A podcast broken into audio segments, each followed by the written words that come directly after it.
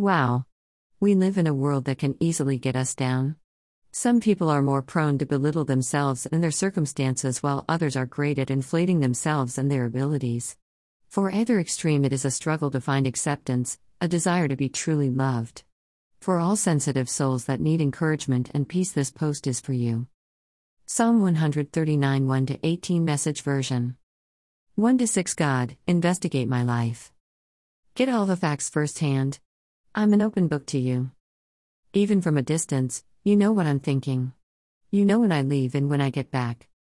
I'm never out of your sight. You know everything I'm going to say. Before I start the first sentence, I look behind me and you're there. Then up ahead and you're there, too. Your reassuring presence, coming and going. This is too much, too wonderful. I can't take it all in. 7 to 12 Is there any place I can go to avoid your spirit? To be out of your sight? If I climb to the sky, you're there. If I go underground, you're there. If I flew on morning's wings to the far western horizon, you'd find me in a minute. You're already there waiting. Then I said to myself, Oh, he even sees me in the dark. At night I'm immersed in the light. It's a fact, darkness isn't dark to you. Night and day, darkness and light, they're all the same to you. 13 to 16 Oh, yes, you shaped me first inside, then out. You formed me in my mother's womb. I thank you, High God, you're breathtaking. Body and soul, I am marvelously made. I worship in adoration, what a creation. You know me inside and out. You know every bone in my body. You know exactly how I was made, bit by bit. How I was sculpted from nothing into something. Like an open book, you watch me grow from conception to birth. All the stages of my life were spread out before you. The days of my life all prepared. Before I'd even lived one day. 17 to 18 Your thoughts, how rare, how beautiful. God, I'll never comprehend them. I couldn't even begin to count them. Any more than I could count the sand of the sea. Oh, let me rise in the morning and live always with you. We are intimately known, intimately seen, and meticulously created by a good, loving Heavenly Father. You are loved as you are right now, today. And, you will be perfectly loved some more tomorrow and into the future. Would you like this kind of love? If so, He is a God that will run in your direction with wide open arms. How can we help but to gaze up? Joy becomes effortless and hearts can easily shift to thankful and praise filled ones. God continues that praise right back to you with an embrace. God says to you Song of Solomon 4 7 New Living Translation. You are altogether beautiful, my darling, beautiful in every way, no flaw in you. Song of Solomon 6 9 New Living Translation.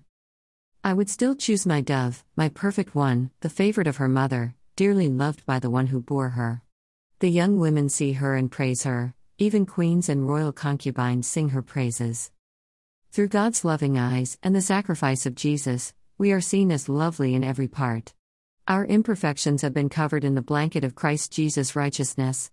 God calls to you, my dear one, come close. Zephaniah 3:17 Amplified Bible. The Lord your God is in your midst, a warrior who saves. He will rejoice over you with joy. He will be quiet in his love, making no mention of your past sins. He will rejoice over you with shouts of joy. God of the universe is close to you right now. He is thrilled by you.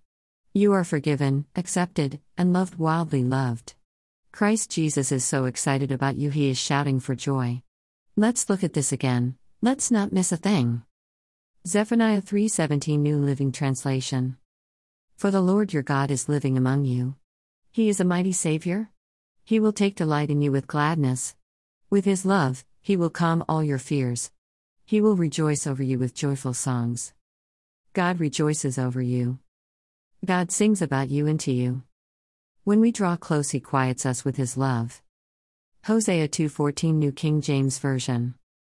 Therefore, behold, I will allure her, will bring her into the wilderness, and speak comfort to her. The calming effect of God. He is powerful and yet gentle. Strong but soothing in his care. God can speak to us what only he can see, what only he knows. He empowers us with his love and we are restored in his presence. Matthew 11:28 New Living Translation. Then Jesus said, "Come to me, all of you who are weary and carry heavy burdens, and I will give you rest. When you speak to God, He hears you, sees you, and will walk with you in whatever life brings if you'd like Him. Bless you, friend. May you find rest for your soul.